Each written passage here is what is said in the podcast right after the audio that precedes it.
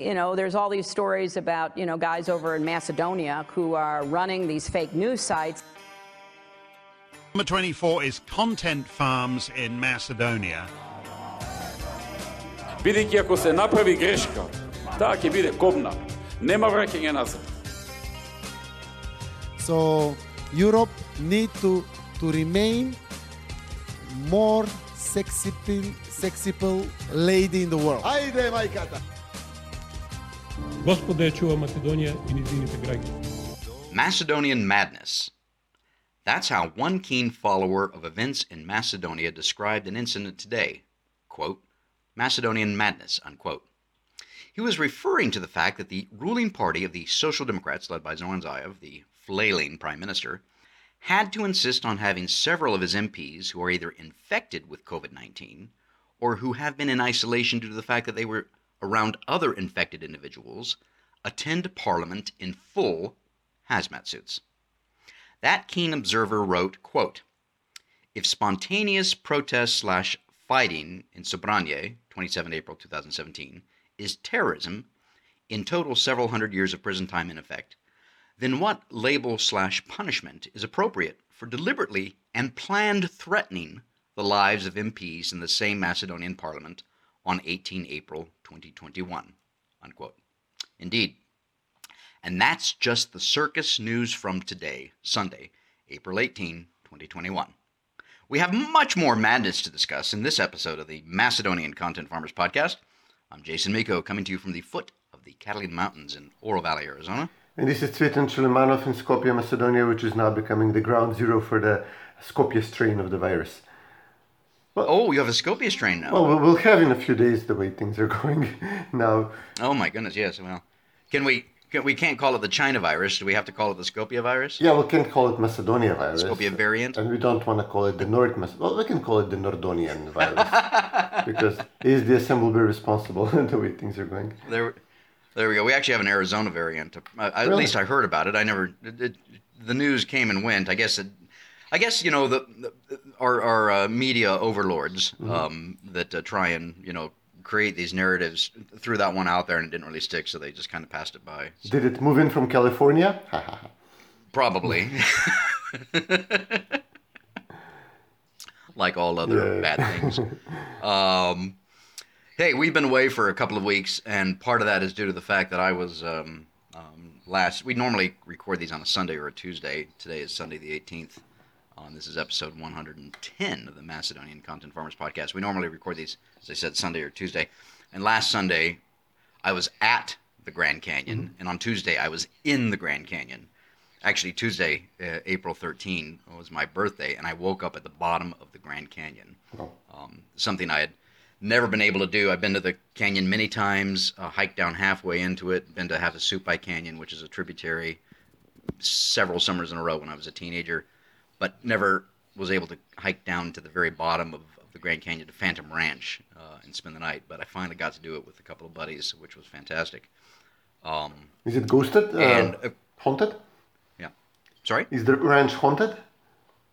uh, I don't know. That's a good question. It's called Phantom Ranch. Yeah, is it haunted? I'm, I'm not sure. I'm not sure. And actually, we were t- we were talking about this on the trail as we were hiking. Um, you know, is it why was it named Phantom Ranch? It's a it's built in 1922, I believe. Mm-hmm. So it's uh, 100 years old next year um, by the Fred Harvey Company. Uh-huh. Um, but I, I I don't know why. So, but we we hiked about 33 kilometers over a 30 hour period. Um, you know, up and down. It was you know with a you know what a 2,000 almost 2,000 meter difference in in, in uh, from the top to the bottom and from the bottom to the top. So it was quite a I'll be quite a strenuous hike. I'll be asking Sorry? you to, to just leave me by the, the by the side of the trail after five hours. exactly. We, yeah, we just shoot you actually. So, um, um, the mules, the mule trains that go down there ferrying supplies back and forth can carry your body up. but you know, as as is as I as I do a lot, I, I, take my Macedonian flags. I take the, the official flag of the Republic of Macedonia and the official flag uh, mm-hmm. of Macedonians, the Star of Kutlesh, and uh, I take those and I get pictures in various places and whatnot. So I I I took them down and, and posted my pictures from the bottom of the canyon. I have yet to post the pictures from the top of the canyon and also from the Colorado River, which flows through the Grand Canyon, and I'll be doing that this week. Um, And the deep state off, took uh, offense at your pictures. Yeah, the deep state took event. Yeah, so the former uh, U.S. ambassador to um, Macedonia, Larry Butler, Lawrence Butler, who was there uh, in the early 2000s. Um, he was actually there when, when President uh, Trajkovski passed away. He he took he took offense, quote unquote, and so my, my picture with the star of uh, flag, he uh, he says, quote, that flag, what is that flag? Hungarian? so of course I respond, very droll. I'll always remember the time that President Bush sent Barry Jackson out to Macedonia to quote unquote talk with you. Almost fired you as ambassador, as I recall. So he writes, and this is this is out, uh, incredible for a a former U.S. ambassador who still maybe has a career of some sort. No, he doesn't. So I said that He's just Sorry? a low-level lobbyist. He doesn't really have a Yeah, of course. Yeah, no, he's he's he's he's a no he's a nobody. So he he says you so right, which is a funny way of saying that uh, about President Bush almost firing Larry Butler, but he didn't, did he? And I said correct because that was late February 2004, and my friend President Boris Trajkovski died shortly thereafter, along with eight of his colleagues, in a tragic plane crash. It was not the time for the White House to replace the U.S. ambassador for obvious reasons. But the fact that I mean, Larry's not very good at this. Uh, Yeah, yeah, Twitter uh, back and forth, the insults, etc. Um, Bless him, he tries, but, But- he's really bad at Twitter. Yeah, he's you're. I'm sorry, Larry. You're you're you're terrible at this. Um, but unfortunately for Larry, he prompted my thought. I'm going to write an article, one of my normal articles, about my interaction with U.S. ambassadors through the years, and I've interacted with all of them. Um, even before there was an, I was in Macedonia, Svetlin, before there was a U.S. ambassador. That's how long I've been They should around. have appointed you. next month is. You could Sorry? you could have been like the first come first served here. I wouldn't want to be an ambassador. Oh. Anyway, I, I thought we'd. I thought we'd start. it's not a very high uh, threshold uh, when they when they pick them. No, I mean people who don't know before Jess Baily became this openly partisan, you know, essentially driving a coup uh, in Macedonia. This openly partisan American diplomat uh, Butler played the same role. He was late for the war in 2001. Yep. But uh, in the aftermath, he was completely. That was Mike Einik. Yeah, but in the aftermath, he was completely involved in, uh, you know, going uh, against VMRO, per- per- persecuting them, uh, you know, uh, pushing Georgievsky to flee to Bulgaria to seek a citizenship, pushing Lyuba Boškoski to flee the country uh, before Gruevsky did. You know, Lyuba Boškoski was the one who fled the country Right. and uh, you know completely partisan shill and it took a few U.S. ambassadors uh, like Milovanovic and uh, what was that officer's name? Paul Wohlers. Yeah, before Macedonians started trusting American ambassadors again, and then you know Baily came the second coup, and uh, you know now there is no turning back. Oh, and don't don't don't forget Doctor Evil, him, Mr. Evil himself, Phil Reeker, um, Yeah, yeah. who yeah. who unfortunately is still around. Well, he- while he was ambassador, he was not so in our faces, but uh, but yeah, I mean, uh, there is no no trusting an American ambassador ever again to be even-handed or, you know, Yeah. trust him anything he or she says uh, about rule of law or uh, you know Hmm. democracy, politics. You, you just assume immediately now that they're working for one side, the, the Albanians and ASDSM. You know, Albanians first, ASDSM second, and uh, yeah, that's that's it. Well, that's you know just to give you a quick a, a quick preview for listeners today um, of my upcoming article. Uh, when I when I sat down with Phil Reeker, we were filming our documentary film, "A Name Is a Name," and I explained the, the premise to him, and he says, um, "Well, why don't you want to explore um, you know how Albanians feel about, uh, Yeah. About Macedonia and the name and things like that?" And I said, "Well, number one, this is what the director." Um, and uh, the, the guy that came up with the concept, Sigurjón Einarsson, Icelandic fellow, um, wanted to do. We wanted to explore it from the Macedonian standpoint because it's the Macedonian identity uh, that has been under threat. Um, and Phil, you know, grudgingly accepted that. But you know, eh, to your point exactly, um, that was, you know, Phil and, and all the other ambassadors. And you know, my top, I think Phil Reeker and, and Jess Baily share the number one spot for um, worst worst ambassadors, and, and Phil has gone on to prove that in spades, and then and then Larry Butler right behind him. Yeah. But anyway, um, that's a long explanation of uh, why we've been gone for about two weeks, but we're back, and uh, we've got a lot to cover. And, and starting you know, as I as I logged on this morning to look at the news of the day, uh, the Macedonian madness, as uh, I mentioned in the monologue there. So, how many members of parliament actually are in, in attending parliament in hazmat suits? yeah, this is a novel contribution to the development of democracy here. Two of them, uh, two members of parliament from SDSM, uh, were who are COVID positive and who should, you know, by automatically be ordered to remain in their homes. They appeared at work today in hazmat suits uh, to cast a vote for the fifth stimulus. It will give like money to companies which are hit by the crisis uh, to pay the salaries, practically, you know, prolonging the inevitable Right. for a few months. Uh, and uh, SDSM could not convene a session to adopt this because at any given moment they have several members of parliament who are sick, and then Ahmeti doesn't want to go to the parliament, Menduh Thaçi doesn't want to go. There is a bunch of members of parliament, Albanians from their coalition, who don't feel like showing up, and uh, they need 61 votes to kickstart a session of parliament. Uh, and they only have 62 in total, so one or two people get sick, and Ahmeti not feeling like it, and that's it. They don't have the majority to start the session. And uh, then once it starts, you know, many of the laws SDSM wants to ram through. Besides this uh, stimulus bill, you can do it with the majority of the people present, so like 50 something would be enough. But just to begin the session, you need 61. And VMRO and uh, the Albanian opposition, you know, understood this and uh, started boycotting sessions whenever something they say is contrary to Macedonian national interests is on the table. And they said, we'll provide you with the quorum for this session for the stimulus. And there is some other issues like extending the state of crisis on the border so the army can patrol along with the police to stop migrants and stuff like that. Right. Uh, so the important stuff will be there for, for this.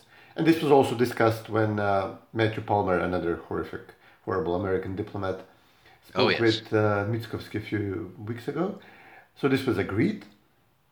But, you know, whenever VMRO would do this, they would show up to parliament and they say, okay, let's do this, let's vote on this stimulus bill.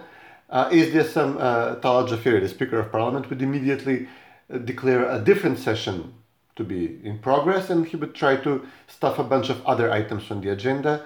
One of them is, is especially uh, annoying VMRO. Um, SDSM wants to build a huge uh, clinic outside of Skopje for half a billion euros. And VMRO says this is madness. We can build like five clinics across the country, have healthcare spread more evenly. The person building, uh, projecting this is uh, the husband of the head of the Open Society, the Soros Institute in Macedonia. So uh, practically, it's a very strong like lobbying push in SDSM to get this done. So they would VMRO will show up for the session. They'll say, "Let's vote on this." Uh, Xhaferi will say, "Okay, let's vote on the uh, clinic first. VMRO will start shouting, start leaving the, the session of parliament. Xhaferi will try to declare that no, they're still present. Let's start the, the session for the for the clinic. VMRO will say "f you" and uh, walk out. And uh, this was happening yesterday, I think, as well. Long, lengthy, you know, the day before yesterday, a lengthy tirade by Xhaferi, who was apparently drunk, using you know horrible language.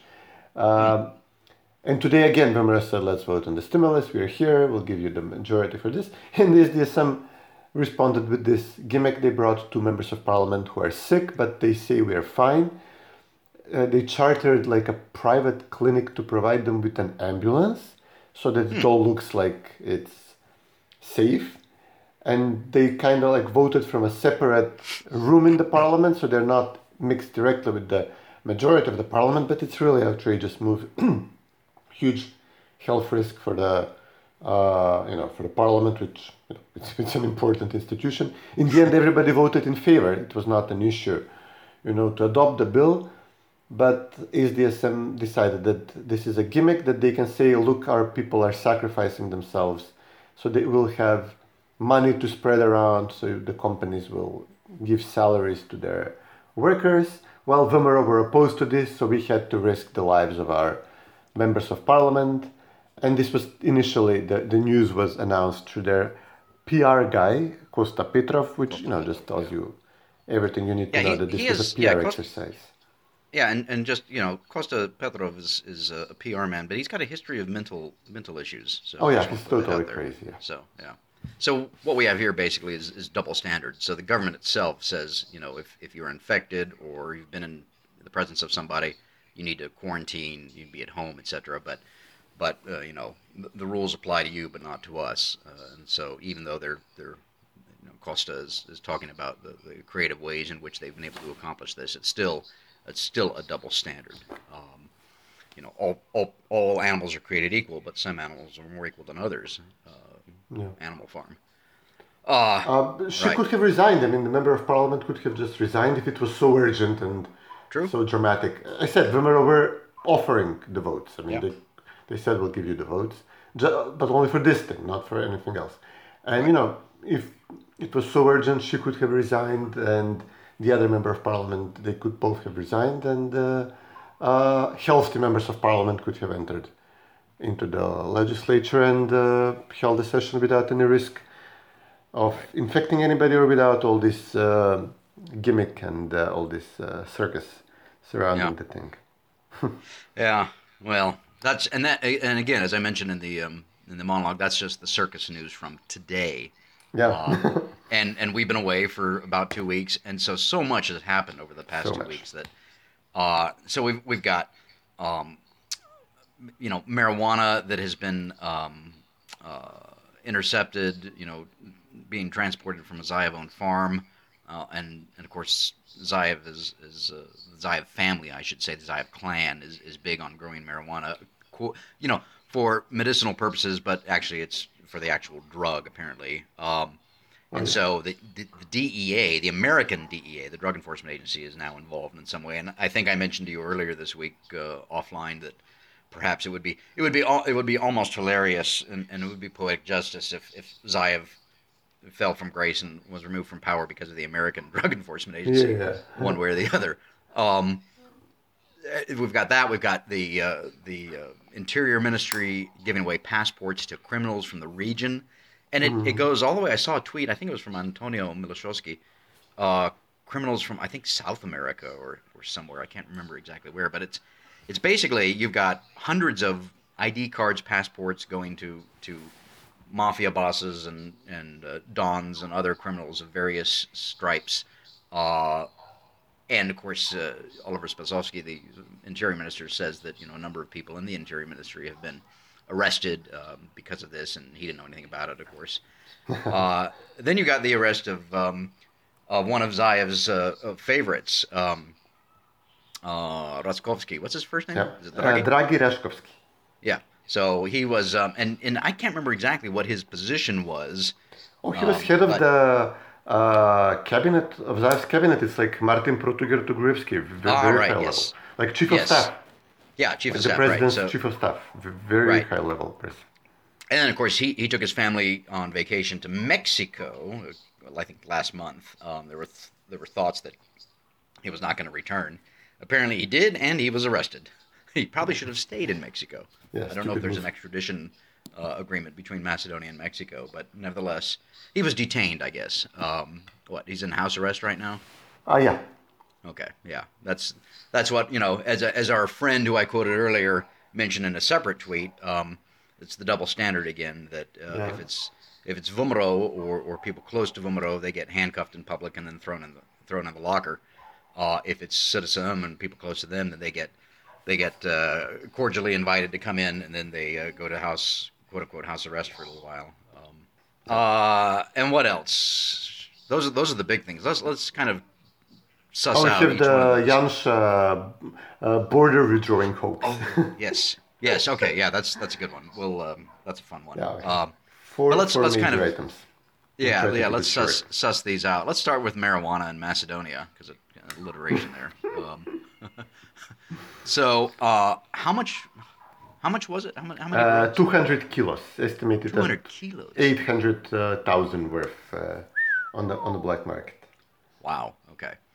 And and I'm a little fuzzy on the details. You you know because you've been following this. I know um, about the the drivers, the vehicles uh, were somehow related to Zaev or his peoples.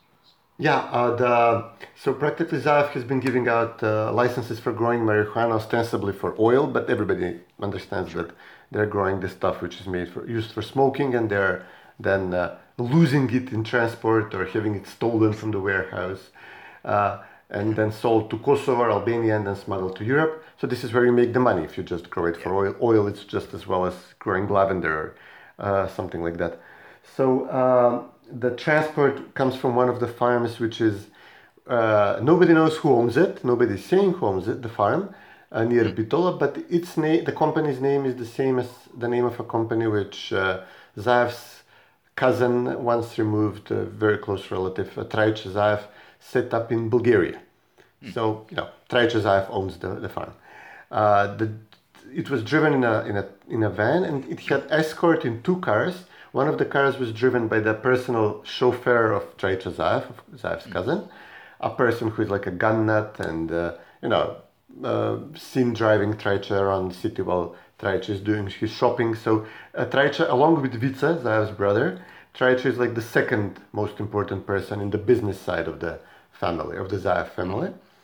So his driver is arrested, and they also arrest the com- police commissioner of Prilep, which is a significant city, Wow. and it's not being a commissioner in Prilep. It's not nothing.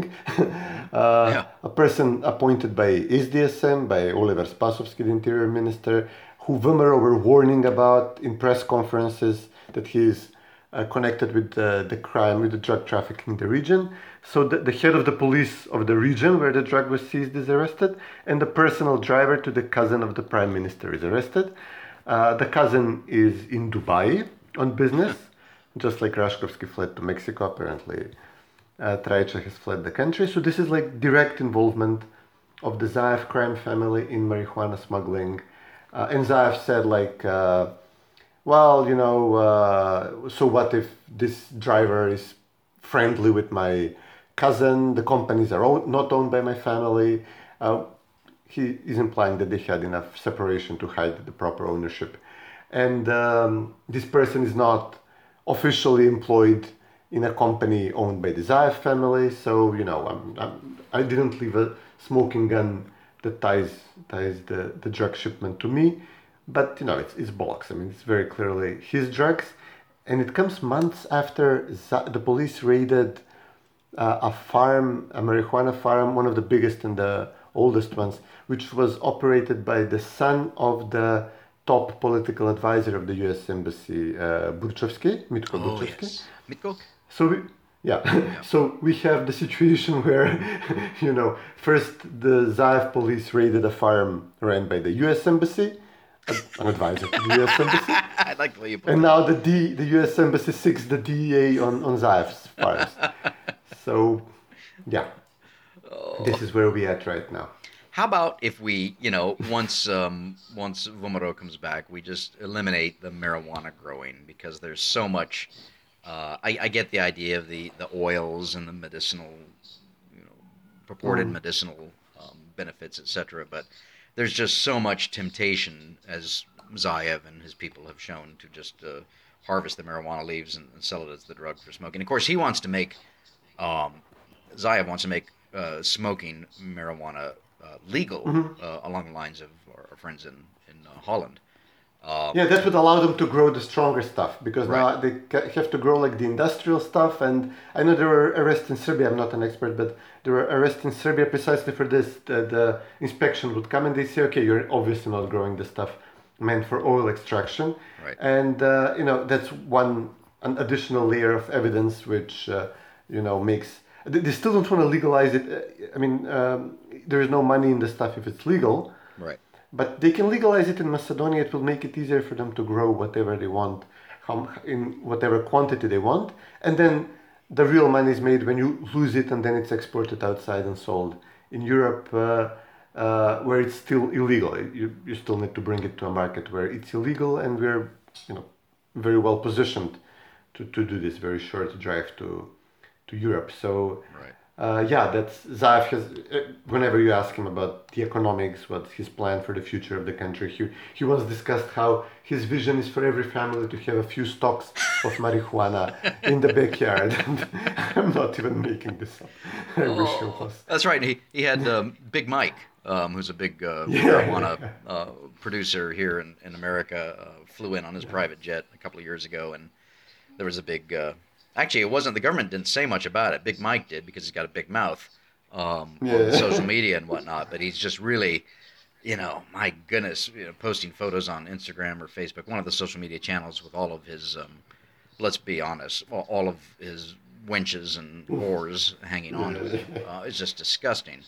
Um, but anyway, that's yeah. to your point, that's Zaev's plan for Macedonia is to make uh, make everybody rich through uh, legalized drugs. Um, well, we'll, we'll we'll keep following that one and see. Again, it would be very funny if the DEA brought down Zoran Zaev. Um, it's happened in other countries. We've seen it. Uh, Panama. What was the guy's name? Um, Uh, Noriega. Noriega, Manuel Noriega. Yeah, it wasn't. Now there, there's you know the separate issue of you know a, a country literally, in this case the United States, going in and surrounding the uh, the leader of another country's home and blasting rock music uh, around his home, 24/7 in order to get him to come out. But they they got him on uh, basically drug charges, uh, international drug charges of some sort. Anyway. Um, let's move on to the uh, Interior Ministry giving out passports and IDs like candy. Um, so 200, over 200? Yeah, 215. 215, yeah. IDs, passports, various criminals. Uh, let's see, Turkey is involved. Um, Who else? Montenegro, I believe. Turkey guys apparently uh, a Gulenist. Uh, so you know this could Oh, also yeah. mean that the U.S. embassy is involved. They were protecting his network in the region. yeah. Uh, but there were recent raids in Turkey against his network. Uh, Sedat Peker is the name. He was in Macedonia for a few months and would meet people publicly, members of parliament from Zaev's coalition, the Turks, obviously, businessmen like Tsanovsky's family, also close to Zaev. So he was like operating out of Macedonia. And when Turkey demanded he's deported, uh, Zaev deported him to Kosovo, not to, not to Turkey where where he's wanted, but to Kosovo. Uh, there is a Serbian uh, mafia boss. Uh, there is a Serbian hitman from the same mafia group who Lovely. carried out uh, a killing, uh, an attempted murder of a rival gang member in uh, gang boss in Ukraine. So two Serbian gangsters, a group of Serbian hitmen went to Ukraine to kill another Serbian gangster, and one of them was carrying a Macedonian passport there is some Arab guy who is like a huge money launderer for uh, the Italian mafia uh, for the cocaine trafficking from Latin America. Uh, there is an ISIS member, a Kosovo Albanian commander in ISIS, not the big guy, but his deputy, not Lavdrim Muhajiri, who was the notorious Oh, yeah. commander, but a deputy of his. So um, these are the names which VMRO publicized in press conferences, and uh, SDSM responded quickly by arresting like a bunch of low-level people in the ministry, insisting that uh, uh, they SDSM were on top of this, that they were going to arrest them sooner or, or later. But you know this has been going on for more than two years, so it sounds implausible that they were actually investigating them. Then SDSM claimed that the people who were giving the passports were from VMRO. Soon enough, you know, we found pictures of one of them with uh, the interior minister, Oliver Spasovsky, from SDSM. So this narrative also exploded. And then SDSM began explaining, no, but listen, we were following this group together with the US embassy. So they started defending themselves with the embassy, like using the embassy as a shield. uh, and VMRO obstructed the raid. We were going to arrest all of them, all, the, all 200 people. I don't know how they imagined they will bring them into Macedonia at, at the same time and arrest them. Um, so this SDSM was pushing this for a day or two, and then the arrests came, which are directly linked to Zaev. And then they just stopped saying that the embassy is uh, working with us in uh, capturing criminals. This was the second incident, which meant that there is some trouble between uh, the Zaev crime family and the, the embassy criminal network. And then came uh, Rashkovsky. So uh, Zaev's um head of chief of staff, who did a bunch of things he could go to prison for. Um, and then he he's being charged on the least of his crimes. Like he would, he had the government, uh, he ordered the government, the Secretary General of the cabinet, to purchase software for which he claims was going to save lives in traffic, like it would control traffic in Skopje, I guess, uh, and um from a company he himself set up, and he himself uh, made the software. He's like a whiz, uh, albino IT whiz, uh, professor of uh, IT at the law faculty. Uh, so um, he bought the software from himself for 180,000 euros. And uh, his problem is that uh, uh, for days, or actually for weeks, uh, he was being hounded, and the revelations were made not by VMRO, which normally publishes corruption scandals for uh, involving SDSM, and has done a lot of this, especially in the case of Rashkovski. He was forced to defend himself a couple of times in public for previous, much bigger, much more sizable corrupt businesses. But this time the evidence was being published by 360, which is a news outlet fund, funded by the US, by the US Embassy. Mm-hmm. Lavishly, they received like a million a year during the Colored Revolution. And it's very close to Shekerinska. Mm. So now it's very clear that Zaev's guy was being hounded by an outlet which is both the embassy and the and Zaev's deputy party leader and vice deputy prime minister, no, his main second in command, Radmila Shekerinska, practically chopped off uh, Rashkovski's head. I cannot imagine this news outlet going so aggressively against Rashkovski. They would visit like his home, his business. They would follow the police on a raid. Uh, this prosecutor, which brought down Katica Janeva, Vilma Ruskoska, she was being she was the point person in this case. And uh, yeah, the, the guy was uh, given house arrest, which is the more comfortable version of, uh, you know, not reserved for VMRO. This is only reserved for SDSM people. So he's still at home, but you know, this outlet close to Shekerinska was reporting how he was purchasing, uh, uh, building a huge villa outside of Skopje, uh, how he purchased uh, uh, a SUV worth 70,000 euros, which he couldn't o- only on his salary. So uh, yeah, he was. Uh, uh, there is something going on between Zaev, Shekerinska, and the embassy at the moment. Huh. Now that's interesting. Of course, Zaev was just reelected as party leader last month. Um, He was the only one on the ticket, I believe. Um, uh, a few people dared to vote not to vote for him, but um, but yeah, that Yeah. that speaks to the the uh, intrigue within the the Byzantine intrigue within the um, the citizen of the various factions you've got. Uh, and you, uh, uh, correct me if I'm wrong. Shekerinska is the um, leader of the, uh, the Skopje faction. Ah, yeah, should- we would call it the urban wing. They would, uh, I mean, they would call themselves the urban wing, Right. As opposed to Zaev's uh, rural, uncouth, unwashed wing.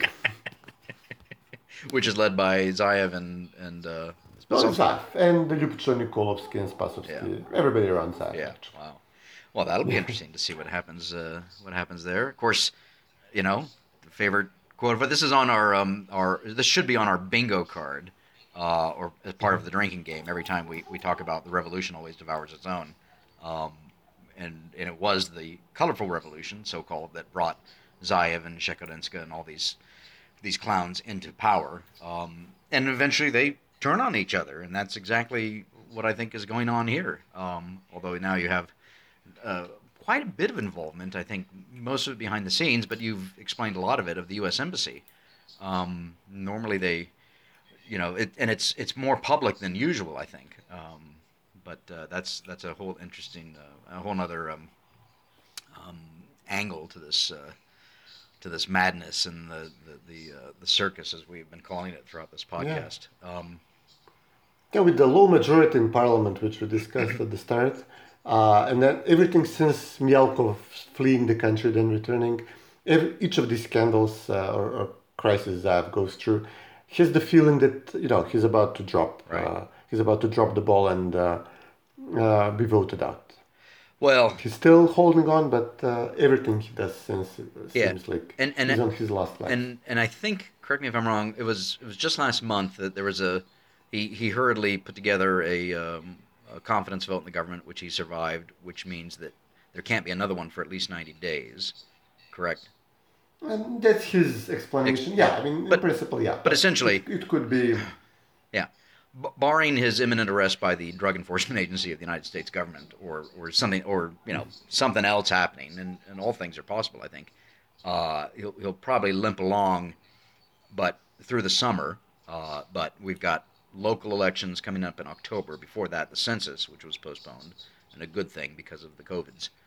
Um, but I know there's always been talk about having early parliamentary elections in it, uh, twinned up with uh, local elections in the fall, and I think that's something that VMRO is going to be pushing for um, as we get uh, as we get closer to that date. On the census, Zaev is now pushing a new deal with the uh, Albanians. So he failed to deliver on the census for them. He failed to deliver on the identity cards, which they wanted to say Albanian. So now the latest thing he's doing, uh, uh, he's talking to the Albanian opposition, which is also kind of like blocking the parliament. Um, and uh, they demand citizenship for what they claim are thousands or tens of thousands of Albanians who should be entitled but don't have it. So now they're talking about uh, jus soli. Uh, they're talking about having the um, the American style, like uh, you were born in the U.S., you're a citizen automatically, uh, and this would be a big deal because you know Kosovo practically still doesn't have a proper healthcare infrastructure and didn't have for a very long time. So thousands of Kosovars who have no other connection to Macedonia were born either in the state clinic in Skopje or in uh, the private clinics in Skopje for the better off families. so we could have tens of thousands of Albanians with zero connection to Macedonia becoming citizens if this goes through. Well, that would This is Zaev's latest uh, bid to the Albanians after he failed to give them two big deliverables in the past few months. how how would that would that have to be voted in on Parliament? Uh, yeah, yeah, I mean, change the citizenship law. Okay, two thirds or simple majority. Ah, I think simple. Wow. Well, okay, we'll we'll kind of monitor that. We That don't have a Senate. Yeah. yes. Uh, that would be that would be uh, really bad. Of course, it, it, it, it I can't imagine it. would- Even if it were to pass, that it would apply retroactively.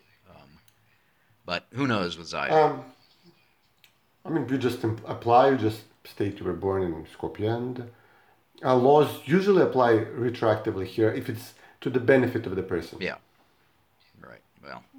That would be that would be wrong. Of course, this goes to the point I, I wrote. My last article I wrote was about kind of a, a retrospective on 20 years since the um, so-called um, National Liberation Army and Ali Ahmeti. It's been 20 years since the 2001 events, and, and I and I mentioned in there, amongst other things, that the leadership.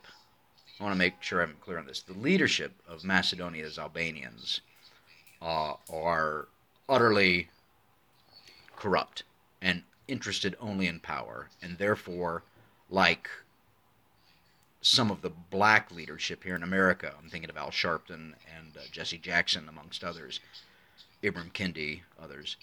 Uh, The leadership uh, is very condescending to their own constituency, in this case, Macedonia's ethnic Albanians, basically telling them that they're stupid and that the only way that they can achieve um, success in life is by keeping these corrupt people in power and and and voting for them. Um, and again, that's the leadership. I'm, you know, I'm I'm looking for, I'm hoping for at some point, um, you know, courageous leaders amongst Macedonia's ethnic Albanians, along the lines of. Um, of uh, some of the uh, conservative, you know, black leaders that we've had here in America. You know, Tom Sowell, for instance, um, eminent uh, PhD economist, who, uh, who who realizes the truth and, and what is necessary uh, to uh, for for Black Americans to be able to achieve success, and it isn't being talked down to. It isn't being told that they're a perpetual victim all the time, uh, etc. So, but I haven't seen anybody like that in Macedonia. Uh, don't know if one will ever appear or not, but anyway, we move on. Um, Yeah. COVID, just real quick, let's touch on that. I know that uh, we've had over um, almost 4,500 Macedonians have perished from the disease. Uh, you know, and, the, and you're still You're still on um, what, 8 p.m. to 5 a.m. lockdown? Uh, yeah. Yeah, Un- unless you're a member of parliament. And cafes and restaurants are all closed. Still, yeah. wow. Yeah, unless. Yeah, cafes, restaurants closed, gyms, etc. Uh, lockdown. Uh, vaccine update. Have you got uh, Uh, there, got any? we still have some left over from the donation from uh, Serbia of Russian vaccines and uh, the uh, COVAX donation of AstraZeneca. They were both like 20,000, 25,000 each. And uh, they're vaccinating people at the moment, like a few thousand a day That's good. in Skopje and a few hundred uh, across the country. Uh, so basically, some journalists got vaccinated for some reason, probably guinea pigs. Some, uh, uh, a lot of teachers were vaccinated. A lot of uh, uh, people in healthcare. I mean, a lot. When I say a lot, I mean it's still like I don't know. Maybe if it's one percent of the total population, it's still nothing compared to countries in the region. We still lag very badly compared to any other country in the region, except Bosnia and Kosovo, who I, I don't think even started vaccinating. But Albania has like three, four times more vaccines than we do. They're talking in the hundreds of thousands of available vaccines. Um, Well, at, so yeah, we're, we're the worst off easily. at, at, at, at 2,000 a day, even if even if the um, population is just 1.6 million, that'll only take you 800 days. Yeah, yeah. Yeah, it's uh, it's it's bad. It's, Yeah. it's horrible. I mean, people are dying. The, the death rate is still very high. Every day we have one or two relatively young people dying, and uh, you know, people with families. And there there are, there is seething anger at uh, Zaev for you know when something like this happens. When you remember all the statements in the past that we'll only buy Western vaccines and rejecting callously the Russian or the Chinese offers. Now we have. Uh, uh, our main or one of the main uh, two main sources of vaccines is Russia, but we are now uh, going out of our way to impose sanctions on Russia over Navalny. Right. Uh, so um, yeah, this is uh, people are getting angry when you know a loved one dies, and uh, you remember that Shekerinska was saying, "Well, we could have ordered vaccines sooner, but we didn't for geopolitical reasons." Or when you remember that Philip, the healthcare minister, was uh, trying to tee up a, a shell company to take a commission from the deal, very likely linked to the SDSM party. Uh, and this brought down the Chinese deal, so we lost. You know, China is the biggest source of vaccines for a country like us. Uh, people are still going to Serbia. That's still going on. Uh, the vaccinations now they're not waiting for a second. They're not saving a second dose. So we're hoping that Russia will deliver another twenty thousand doses in a few weeks when we need them for the second dose. So yeah, it's really, really ugly. I don't know. Although I, I, I do find it ironic Not going well. Macedonia, Macedonia's members of the uh, the Macedonian army were uh, vaccinated with the Sputnik Yeah. Sputnik vaccine. yeah, yeah, yeah. Oh, yeah. It's, uh, So the, the chip is going. Our, our NATO secrets are going to be immediately transmitted through the included uh, microchips. oh goodness. Yeah, because they don't give it. They don't give AstraZeneca to young people for contraindications. They just give it to the old. They Right. like tell them, okay, good luck with this. Yeah. And then uh, the army is obviously younger folks, so Yeah. they get they got the Sputnik. I get I get my second shot in uh, about ten days from now. So, uh, Mm-hmm. uh, and as you can see, I'm still invisible. Um, oh goodness. Sure. Uh, Telepathic power still. yeah, yeah, yeah. I still can shoot webbing from my wrists and, and climb Yeah. buildings straight up.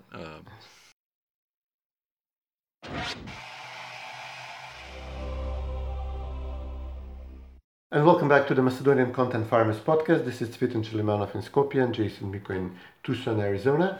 actually, Uh, Valley. We were. Sorry, excuse me. That's okay. it's it's much nicer here in Oro Valley than in Tucson proper. Yeah, I never figured why you use like the the smaller city. We, we know the city as Chicago. We know Yeah. it as uh, I don't know, and and not as like a separate quarter of uh, of the city. Like when you say uh, what was this other uh, this place in Phoenix with a lot of Macedonians. Uh, Oh well, there's there's Mesa, Scottsdale, Glendale, Chandler, Gilbert. Um, Keep going, keep going. um, gosh, Tempe. Ah, the Tempe. sister Tempe, Yeah, yeah. so- So they will say we're in Tempe, Yeah. and you go, okay, like Tempe. You look for Tempe, and you realize it's right in the middle of uh, Phoenix, right? And uh, Well, I never realized why it would be like saying I'm in Aerodrome, for example, in Skopje or in Karpoš. Never, never realized why why you would do that. well, part part of the reason is because it's a legally it's a um, uh, you know a, a, uh, a separate a separate entity and whatnot. Mm-hmm. I mean, think about Tempe. You mentioned Tempe's got two hundred thousand people in it, so uh, Uh-huh. you know Phoenix is you know over a million, I think. But uh, anyway, it's a large. Yeah, yeah. Oro But Valley is there is like a separate Phoenix? Sorry? Like the center of the Phoenix is Phoenix. Uh, downtown Phoenix would be Phoenix, and everything else is also Metro Phoenix, right? Yeah, the metropolitan area is all those cities I just mentioned. Um, you know, and it's about three and a half million people. It's quite the metropolitan Yeah. area. So, but um, yeah, Tempe is kind of surrounded by Phoenix, Scottsdale, Gilbert, Chandler, Mesa. It's kind of right Mm-hmm. in the center. Um, but um, anyway, so that's a quick diversion Yeah. on uh, on American um, geography and American cities there for you. Uh, it's a service that we perform to our listeners here. Yeah, yeah. Where would you be without it? exactly. So we covered uh, a little vaccines. We covered all the scandals, the, the drug scandals. Uh, uh, Zaev is facing and the corruption scandal of his advisor.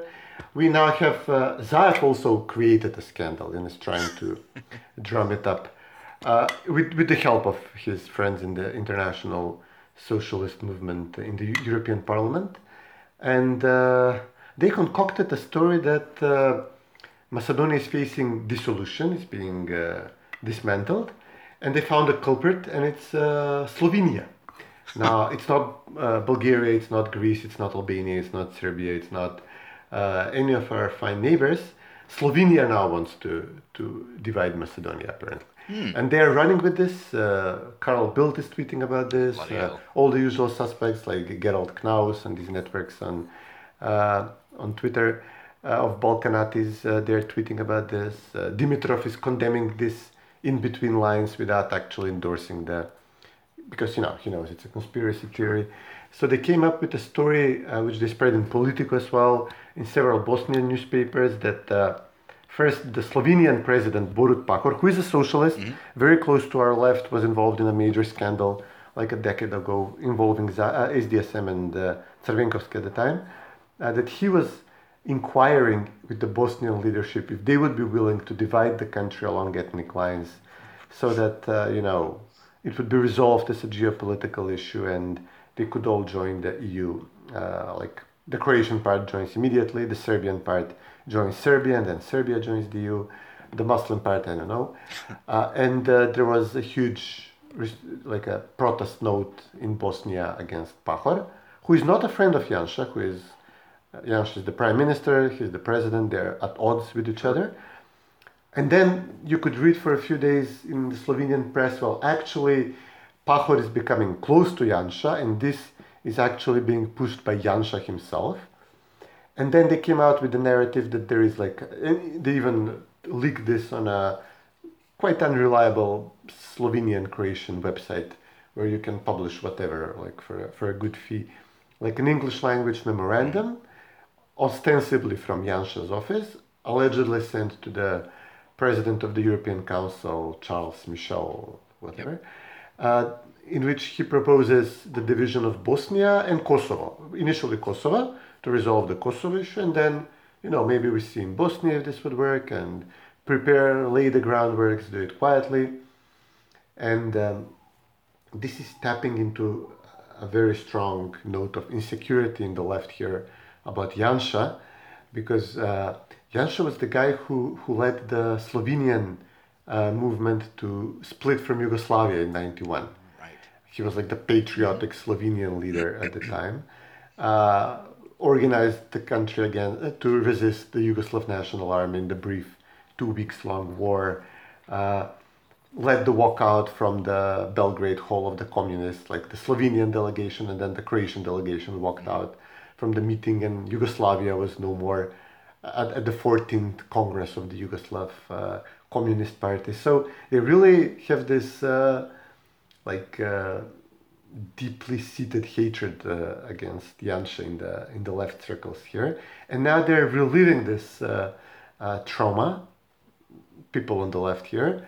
Um, alleging that he now wants to divide, split Bosnia and Kosovo. And he, Macedonia is not mentioned in the document that was leaked, uh, or you know, uh, in the hoax that was planted.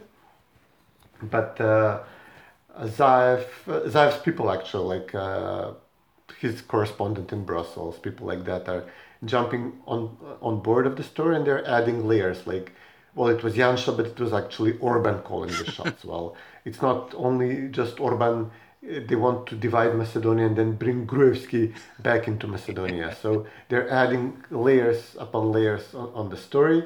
And Janša like said uh, no I had nothing to do with this. Uh, Slovenian members and Croatian members of the European Parliament, very close to Zaev, were spreading this. So then Janša spoke on the phone with Mickoski, and Mickoski said, "Listen, I'm being told that this is like a hoax, and it's Zaev and these Slovenian and Croatian members of the European Parliament who are spreading this." Um, so yeah, we have uh, we've discussed this issue frequently here. We discussed how after Zaev making Macedonia no longer be a country of the Macedonians a Macedonian nation state, that it's making us very weak, susceptible to being partitioned. Uh, it's encouraging, uh, obviously, we see Bulgarian nationalism with their demands upon demands, which is natural move against the vacuum which Zaev is leaving. Uh, it's encouraging uh, Albanian demands on territory, which we see every day with uh, every concession they demand from Zaev is leading in the same direction. More Albanians registered in Macedonia, more territories, more municipalities listed as majority Albanian, which you know in Balkans in the Balkans leads to secession. Uh, and now the people who are pushing the country to the abyss, uh, you know, with the Prespa Treaty, with the treaty with Bulgaria, with the Ohrid Treaty going back, now they claim, oh, but it's Janez Janša trying to divide the country, and it's really it's always somebody else's fault. Yeah. Uh, yeah it's not even plausible. It's not even. why would he? What what would he gain? He eventually tweeted something tongue in cheek, like uh, he responded, I think, to Tanja Fajon, this. Slovenian socialist member of the European Parliament. Uh, she was saying something, and he said something like warning to the Balkans. She said something like, "I'm gonna, we're gonna protect the Balkans." And he eventually, you know, he was fed up and said, like, "Guys, beware. Whatever Tanja Fajon and people like her started." it ended in disaster. So don't hitch your, your wagon to her protection. So this was like eventually after days of being baselessly accused by by idiots, uh, the usual suspects on Twitter, he eventually said like, okay, like if you follow her, yeah, you yeah. you may suffer a bad fate. Yeah, well, but this, this yeah. is just a, con- a continu- continuance of the war um, that, the, that the left is, is, is waging on nation states and sovereignty uh, etc. Not not only in in Macedonia and Slovenia, the region, but around the world. Yeah. Now they're suddenly so concerned for Macedonia's survival after we joined NATO and all our security troubles were dispelled. now NATO is going to protect us, protect us from Janša, from the Slovenian army. oh my God, really. Well, let's let's end on a let's end on a positive note. We're running long here. Um, it's, well, not exactly positive. Yeah, but yes. Okay. Yeah. Yeah. Good point. Yeah. So a, a, far, a farmer's pick here.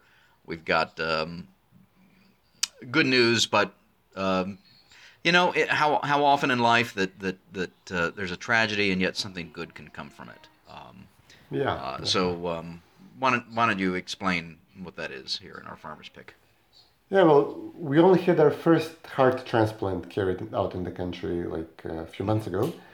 Uh, and uh, this was uh, obviously a traffic accident. A relatively young person was killed mm. in Dojran in a traffic accident, and the family agreed to give the heart and the kidneys to people who were long waiting for transplant. I know a friend of mine actually, his father was waiting for a transplant, but he was too old and I, I guess not uh, suitable candidate. So the heart obviously went to a younger person, and uh, it was the first heart transplant carried out in the country. Uh, and uh, like uh, last week, I think a very young girl, like tw- in her twenties, from a village near Birova, was killed in a traffic mm. accident again. And again, the family agreed to donate the organs, and the heart went to a 27 year old uh, uh, man who was uh, it was a successful transplant, and uh, it was declared a good good success actually as a surgery. And obviously, the kidneys went to two other patients who were on dialysis for, for a very long time. Again, relatively young people in their I think 20s and 40s. Uh, so uh, yeah, the entire country is uh, was moved by this, and uh, like the first time, and uh, expressing uh, you know gratitude to the family publicly on social media for agreeing in this unspeakable and unimaginable tragedy to uh, you know to give the the organs of uh, Vircha was the name of the girl to to give her her organs to the these three Wow. Yeah. That, again, it's uh, uh, tragic that uh, she passed away, but but um, such good news that this is the second heart transplant uh, for a young man who uh, who needed one. So uh, that's uh, that's good news. Uh, something that we can all celebrate and, and be grateful for. Uh, and as you mentioned, when you were talking about that, you mentioned gratitude, which is always the right attitude. Uh, if you if you have if you have if you are thankful and, and, and grateful for what you have in life, whether it's a lot or a little, uh, that goes so much further in um, in uh, you know your overall well-being and health, mentally and physically. I think so, and it's uh, it's the right attitude for an individual. It's the right attitude for people. Uh, so that's a good note to end on. Well, until next week. Hopefully, uh, not uh, will not uh, make such a long uh, break next time because apparently we can't keep up. I keep going on these hikes, these massive, you know, hikes, which I seem to do. every. Yeah. Just uh, planning the next one already. Uh, anyway, uh, again, so Sunday, April 18th. This will drop tomorrow Yeah. on the 19th, and uh, and uh, we'll uh, we'll come back next week and, and see what's developed in the meantime. yeah, next unless you know if you're on a hike next time, I'll send the Texas Rangers to track you down. if They're not welcome in Arizona. like, Great talking to you, Sven. yeah, you too, buddy. Take care.